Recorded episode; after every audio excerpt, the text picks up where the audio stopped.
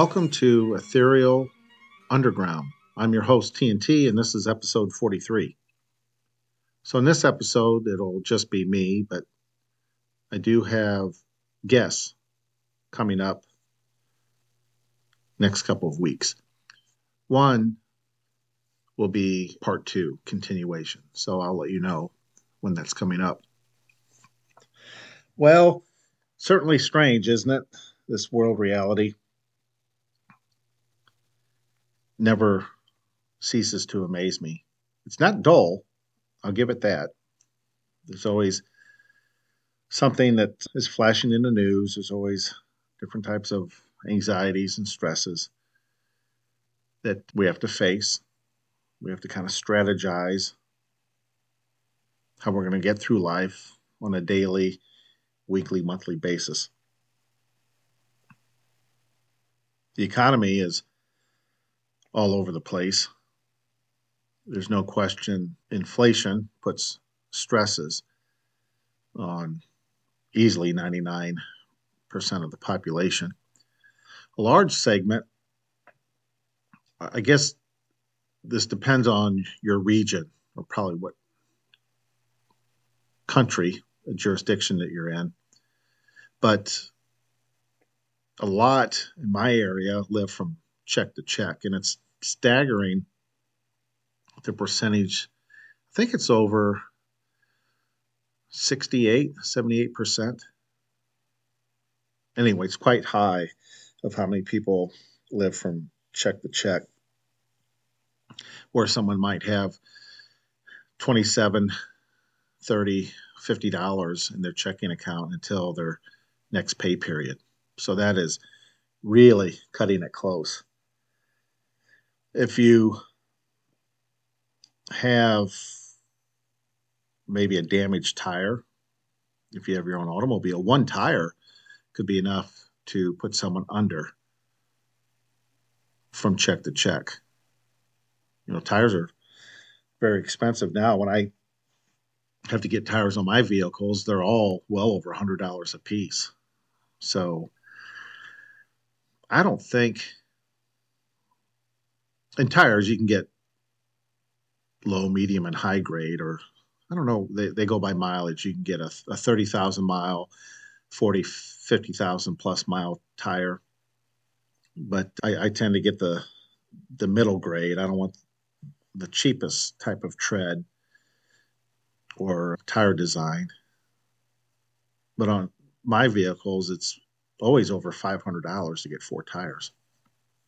So I can imagine someone that's going from check to check if they hit a curb or an object in the road and it, the tire's not be able to be repaired, they wouldn't have a hundred and twenty dollars or more for a tire.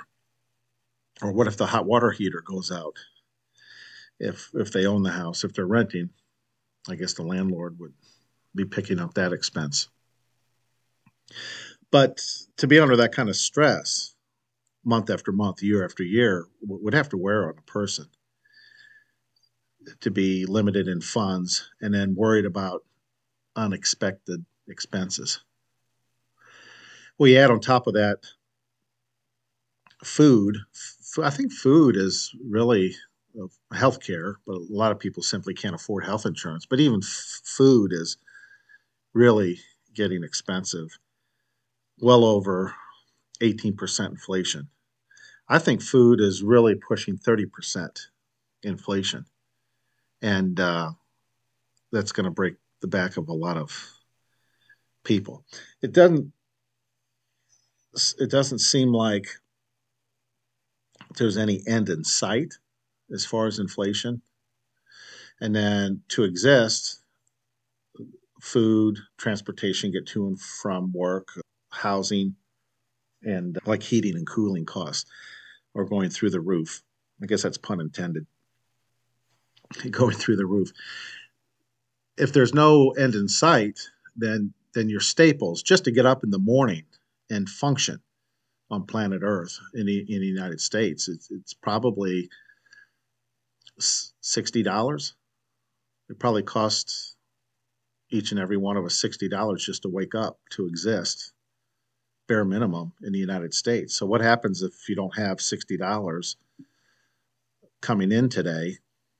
That's what it costs you just to wake up in the morning. So if you go two or three days, you're looking at 120, 180 days, three days. And if you're not working, then where's that money going to come from? So you can easily fall into debt and start digging a hole, a financial hole, maybe the, like a bottom, bottomless pit. Well, if there's no end in sight, you, you can see the stress is something's going to give. And I don't know, I'm, I'm sure the government officials, especially the deep state, those that have been involved in government for decades and decades, it's, it's an actual career. They're never going to go anywhere. Uh, they have to have these figures and know, which makes me wonder if governments are getting more authoritarian. Some could say tyrannical, authoritarian, and then using high tech surveillance and AI, facial recognition, and central bank digital currency, where they might have the ability to squelch or try to manage uprisings as these anxieties and stresses continue to increase. I don't know because there policy making and budgeting and overall general governance they're not addressing in, in inflation they're not uh, addressing the problems with economies at all. So these tensions, this freight train coming down the tracks, there's bound to be collateral damage. And there's different strategies. One is if you try to lay low and, and get out of the way so you don't get run over, steamrolled, uh, that's an option. But the, you, you know, you even have to if you try to get off grid, that's super expensive. People that have these social media channels, these video channels, and they're they're off the grid, that's that's actually luxury because in most cases, unless you're living in a van, which would be difficult, living out of a vehicle year after year, and being able to bathe and cook, and that's interesting. And I, I, and young people are doing that. I, I could see it getting harder and harder the older you get to try to live out of an RV or, or a van. But if you're if you're off grid and you have a homestead, then you'd have to you know own the property and then solar panels or some type of energy generation, wood stoves, and then raising animals, animal husbandry, your, your chickens or sheep, goats, or cows. That's not cheap you, you have to have money, money to do that. You're probably looking at uh, even in, in, simple, less expensive Midwest states, 150, 200,000 dollars just to get a an acre, acre and a half with a small little cabin or a modular home, and it's so that's not an option for a lot of people to be off, grid and try to be self sufficient. A lot of people that are in urban area, they're limited, and the strategies will have to be quite different than country folk living in a more rural area.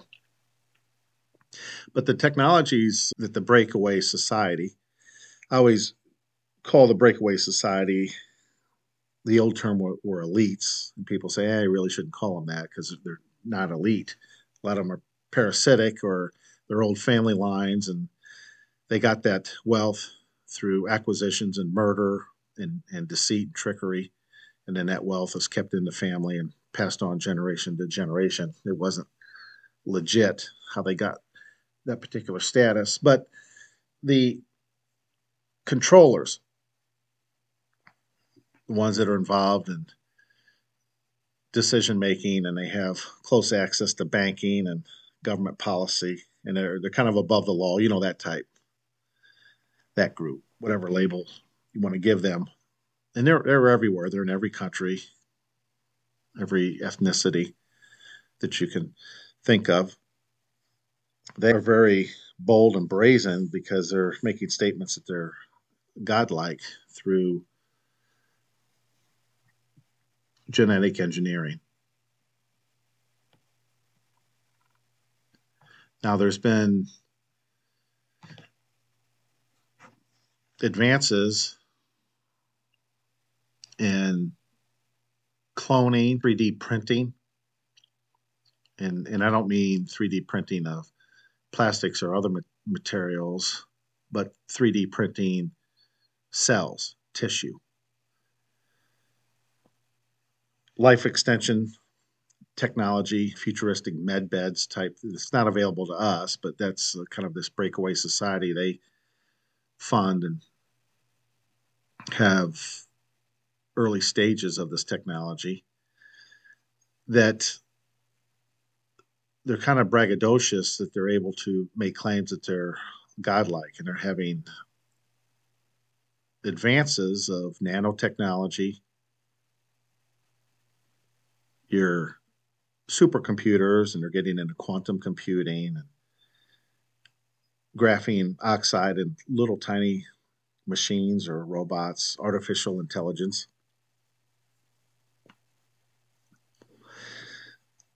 Space projects where they're able to have labs in microgravity that would be very expensive, unattainable for you and I, or a startup company to ever have access to microgravity. So they benefit from this and they have their, their version, their ideas of future humanity. By all indications and forensic evidence, it's obvious that we're not included in that. And they've orchestrated social engineering and they have in their arsenal Hollywood, the paid for media, and controlling of banks and government policies to where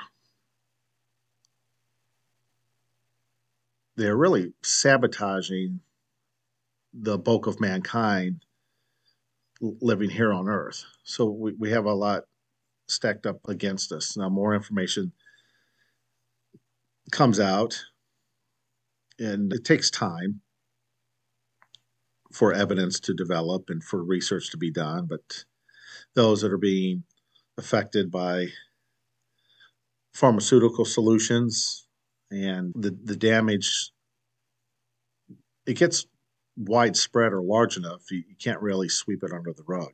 It gets more and more obvious. The dying suddenly and mysterious unknown causes of death. And then people who are injured, they're still alive, but they definitely don't feel right. And they have detectable damage that are done. And uh, as that information mounts, you're, you're going to have a lot of anger around the world. When the control structure can't keep a lid on it, and when people find out that there's a potential that they might not live beyond five or seven years, and there's no technology to reverse the damage, then you'll have billions with an S, billions of people.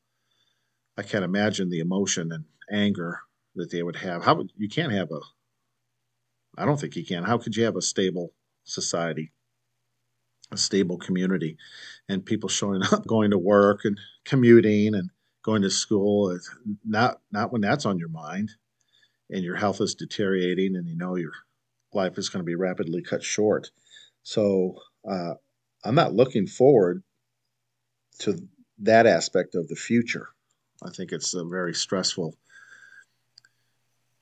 very disturbing. I think about that a lot, and as a research scientist, I, I've I warned about this three years ago, but when you're an early, that early, no one took it seriously. Now, two and a half, close to three years later, you have this evidence coming out, all this chatter and people are listening. Three years ago, it was way too early. When I was giving everyone a heads up and the concerns, no one listened. And that that's human nature. It's always never going to change. It's always going to be the case. That's why there's early adopters, early innovators, and uh, the masses always come late in the game. Same thing with information. By time it hits mainstream news or is the chatter at the water cooler or in the cafeteria at work during lunch, then it's well established. And it usually takes years for it to eventually be a conversation during lunch at work. The real issue was years prior to that. So by the time, what's the expression they say? By the time the uh, taxi driver gives you a stock tip, then you should have sold a long time ago because you've already reached the peak. And then the collapse is right around the corner. So the 3D printing and the genetic experimentation is very interesting. When I did the episode on outer limits show, I talked about pluripotent cells. There's a totipotent, there's multipotent, oligopotent, unipotent. These are stem cells, and some are derived from animals, humans, embryos. But stem cells are uh, theoretically neutral cells where they haven't received final genetic coding that would indicate what their final instruction should be as far as cell formation. So the, the idea of genetic research or 3D printing biological material, you'd want to catch stem cells as, as part of your medium. And if you're using a hydrogel matrix suspension to hold the 3D print material during its formation, you would want stem cells before they get code to become brain cells, neural network, bone, marrow, blood vessels, skeletal muscles, skin, organs. And it was thought that stem cells were neutral. Catch them early enough, they're neutral. And then you can guide the stem cell as a neutral cell, 3D print, or encourage it with encoding to develop brain, neural material, bone, blood vessels, skeletal muscles, skin, organ. Some recent studies, though, have shown that when you have stem cell material, so if we go back to pluripotent, these cells can turn into almost any cell. They're from early embryo where they're harvested. They're finding out that if they, they do 3D um, printing, such as an organoid, like a midbrain, automated midbrain organoid,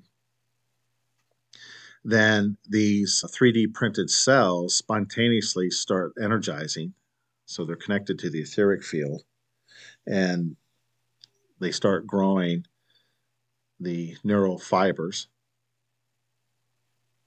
But those cells that they thought were neutral stem cells, they actually, when they're 3D printed and they develop, they still have a connection to the donor which I thought was amazing. That would that would really make a good science fiction movie because if they used stem cells and had the technologies to print say lungs print a heart liver kidney a major organ maybe an eye yeah, ear parts of whatever it might be 3d print.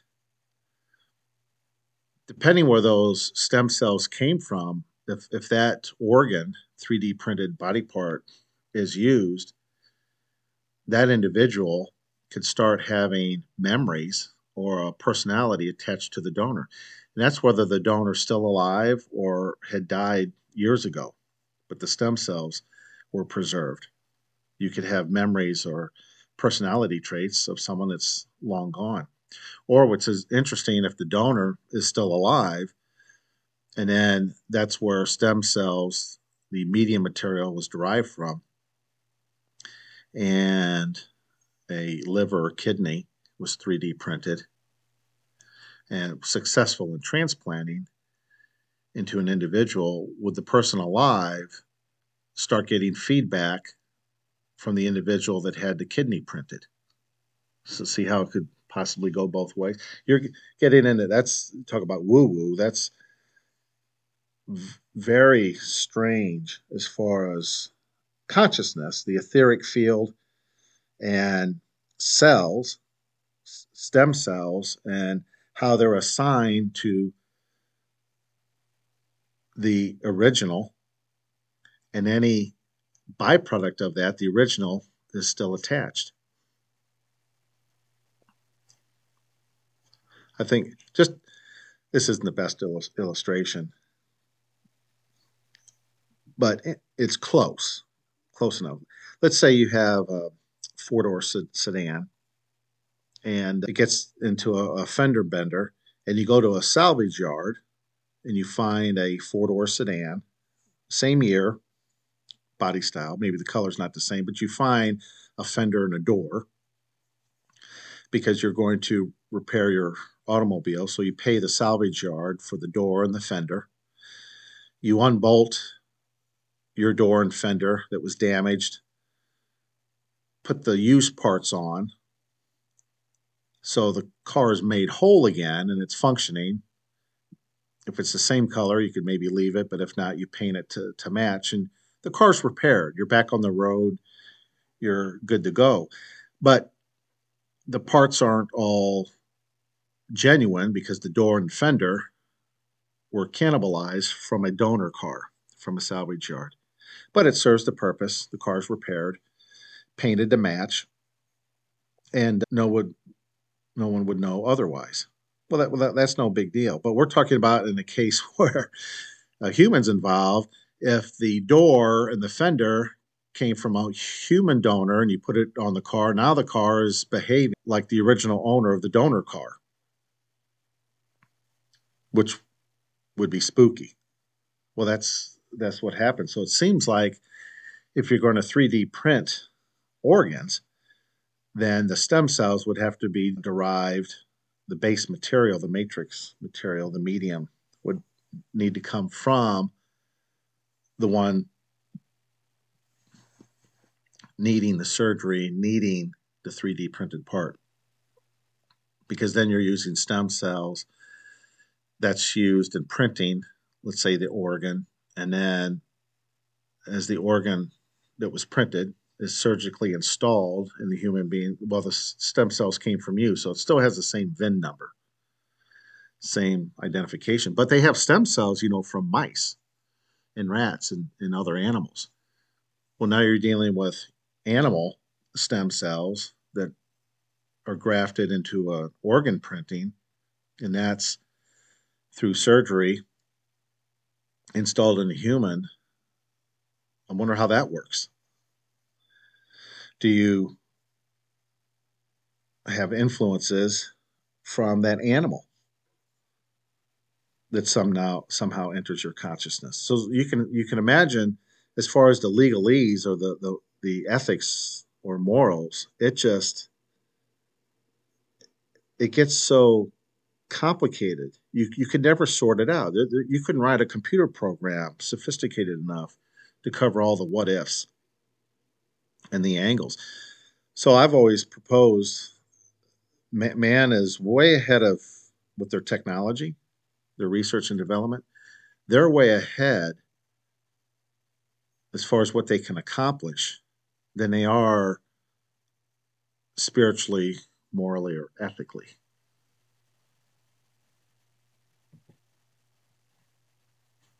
So I don't know. I, I, I see major problems. You know the old story of Pandora's box. You, open up Pandora's box, and what comes out changes reality, maybe not for the better. And once it escapes this box, you can't get it back in. Or the genie out of the bottle, all those expressions. That's that's where we are. And they, there's no governance, so there isn't any laws to regulate this. I mean, your next question, my next question would be, well, if there are, are laws, I mean, would they obey them anyway, or would they just sidestep the laws? And if they got caught, just make a few phone calls and slap on the wrist, pay a fine, and nothing ever happens. So, but right now, the, there isn't the legislation. The, the legislation, the laws aren't complicated enough for what's already being done. And who knows on black projects, off the book projects, the military industrial complex, what they've already accomplished would make your hair stand up on its end. I mean, that, that that's a given. So I don't know what the future holds. It'll be interesting. I, I don't have a warm, fuzzy feeling from a man's standpoint from society because it seems to be getting worse, not better. And there, there isn't any governor, there isn't any guardrails, there isn't any brakes to this. It just seems to be going full steam ahead with no accountability. Just look at the last three years and then the, the research that they're doing as far as getting messenger RNA, pharmaceutical designs, grafting it in food and produce, or being able to aerosol it to where that technology could be administered or absorbed, whatever term that you want to use, without your permission, no consent whatsoever.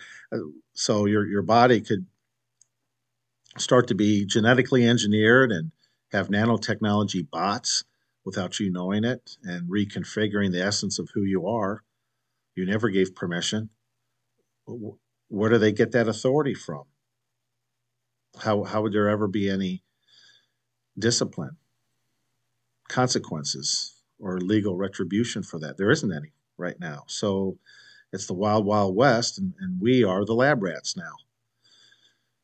We're free range lab rats. That's what I call us free range instead of free range chickens, where the population, you and I, we are free range lab rats.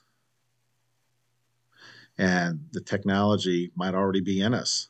The, the genetic alteration, a lot have volunteered to do that. So they signed and got injected and everything. They're, they're well on their way with this experimentation parts of transhumanism. Those of us who haven't, they're at the precipice, if they haven't accomplished already, being able to do that without our permission or consent. So I don't know how this ends up. If you look at ancient historical texts, scriptural references, it talks about getting so bad you'd have to have a non-human intervention. It is a strong possibility, and it's there's logic to that. I can I can see that, but that that's a whole different conversation. And that's those are difficult to have because people get very emotional with their beliefs. And a lot of times, I think an individual's better if their belief system has flexibility. But usually, a belief system is very rigid, and people don't deviate or change their belief system. And if you challenge that to any extent, then uh, you know a bunch of fireworks go off because emotions are involved, and you, can't have that kind of conversation. It's unfortunate, but it's very much so the case. But it would be nice and it would make sense if if a higher realm came to mankind's rescue, maybe something of that nature. Uh, that that would be comforting. Time will tell. We'll see if that event does happen. If not, if we're left from a human standpoint, man on man, I think we're all in trouble because no one is stopping these characters at all. It's continuing without obstruction, with no guardrails, no governance, no brakes, no consideration to ethics at all. And, and that's what scares me. So I kind of look at my past, where I'm at spiritually, and in the back of my mind, I'm not counting on, I'm not making the assumption that I'm going to live to be a ripe old age like my parents. I don't know if we have that luxury or option, you know, to be 80 or 90, because I think uh, bizarreness will hit for, especially for me, I'm in my 50s, so I think it'll hit way before 30 years are up, as an example. So I don't know if this episode 43 was of any help. I kind of use these as journals, a digital journal, kind of what's on my mind, uh, observations. I don't, I try to stay broad brushed on the general side for uh, topics of conversation, some things for you to th- think about or share the podcast with others. The solutions or answers to this would vary with the listening audience. Right now, at this stage of my life, I'm kind of leaning towards hoping that, that, that there's non human, a divine injunction for help. I'm also looking, and this isn't anything revolutionary, but there is a lot of truth to just living each day to the full, not being overly anxious, and uh, not taking life for granted. You never know if you're going to be here tomorrow, next week, next month, next year. So live, live a day at a time and then build your character, your inward character as a human that's alive and energized. What kind of a person are you? Outwardly and inwardly. And what do you think is a good universal fit. So I was always thought, well, he's, you you want to treat others as you'd like to be treated. Try to be loving and kind and forgiving. You want you want to be cautious. You don't want to be naive. But from when you wake up to when you go to sleep at night, and you reflect on your day's activity, how did you conduct your day? I, I, think of that all the time. Did I conduct my day where I helped individuals, where I minded my own business, I caused no harm? Was I productive?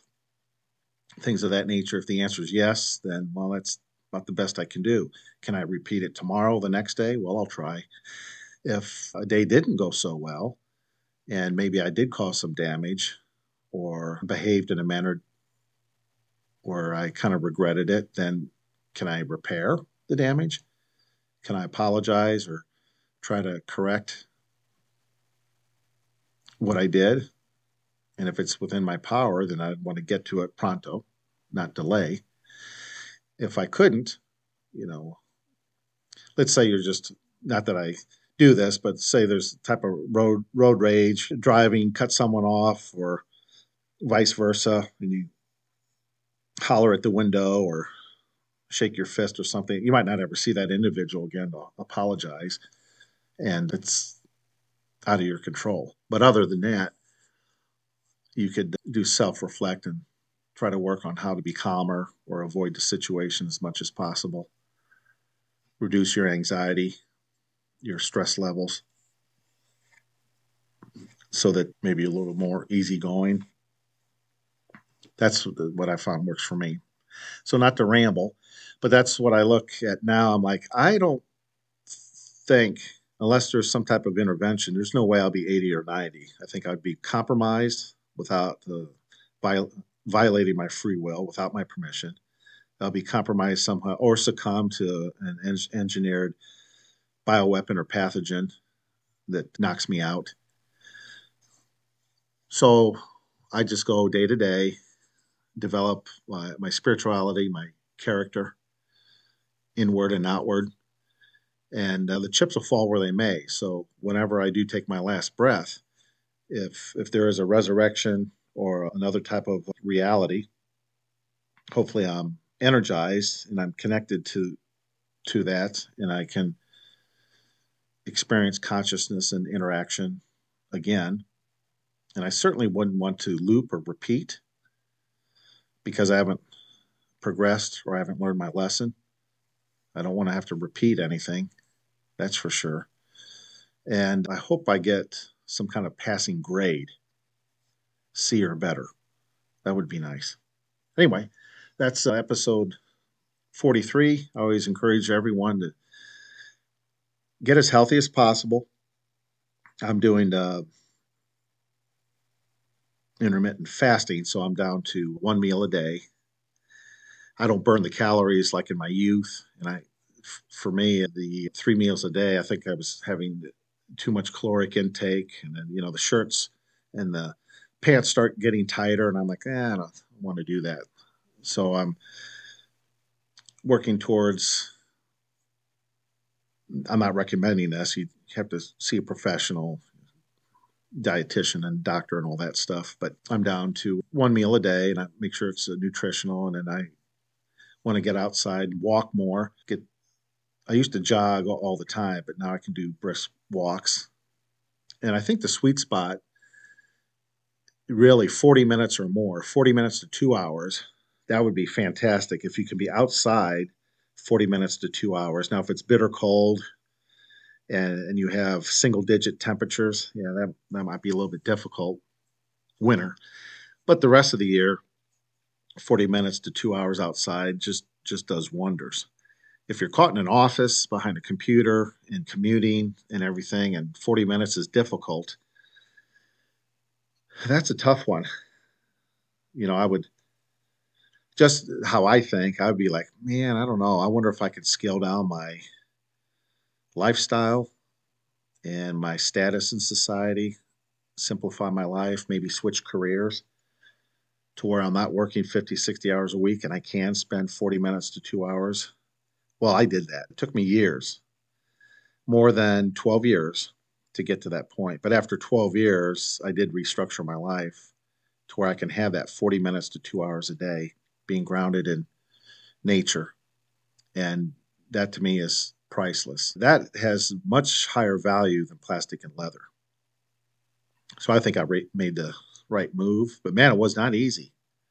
12 years to, you know, get out of debt and simplify my life. It was like I was stuck in glue or flypaper. It was the hardest thing, which showed to me, I took that as, yeah, I'm on the right track. if it's just difficult and the world matrix is trying to prevent me, I'm like, ah, I must be on the right track. Because if it's this difficult, then that must mean it's leading to virtue, leading to a positive experience. So I kept plugging away 12 years. And it wasn't easy, but it was worth the fight and worth the struggle. So now I'm able to uh, eat a lot when I go on my walks and work internally and reflect on what's going on with society and make strategic decisions. And I have clarity. I don't have brain fog. And that's what I need at this point in my life. And I think this timeline where we are in human society, that's the place to be. So for whatever reason, I started when I started. So I'm there now. I'm not not complaining, but it I don't think you have to wait till in your early 40s when I started. I think if you hear this podcast and and you're in your 20s or 30s, I'd recommend definitely start because if you could beat me to the punch by a decade or more, then congratulations. I, that would be fantastic. I'd be very happy for you to be in that state. I waited. I wish I started earlier. I had spiritual knowledge most of my life, so I had many decades studying that. But the physical aspect, the plastic and leather, getting out of debt, that, that took me a while. And I was just gradually sucked in, being an entrepreneur and business expenses. You know, it just it's a slow creep where you get bogged down. It's not like I ratcheted up my credit card because I had sports cars and wine and women and living the high life. I never did that. It, it was just before I became a research scientist, I was in construction, you know, just construction equipment and workman's comp and truck payments and uh, things of that nature bogged you down. So I had to restructure and disband that company, get back into being a research scientist and keeping my overhead low. That's what I meant by that. So until next time, I'm going to have an interesting episode. 44 will be a guest, first time guest. And I'm going to pick his brains. He's got a lot to bring to the table. I always lo- I love doing interviews, get other people's perspective. A lot of smart people out there, and hear what he has to say. And then we'll have a part two, second interview, and more, more to come. So it'll be a combination of me by myself and then episodes with interviews. Take care. Wish everyone the best. Unusual times we're living in. It's like a roller coaster, isn't it? It's never a dull moment. So take care. See you on episode 43.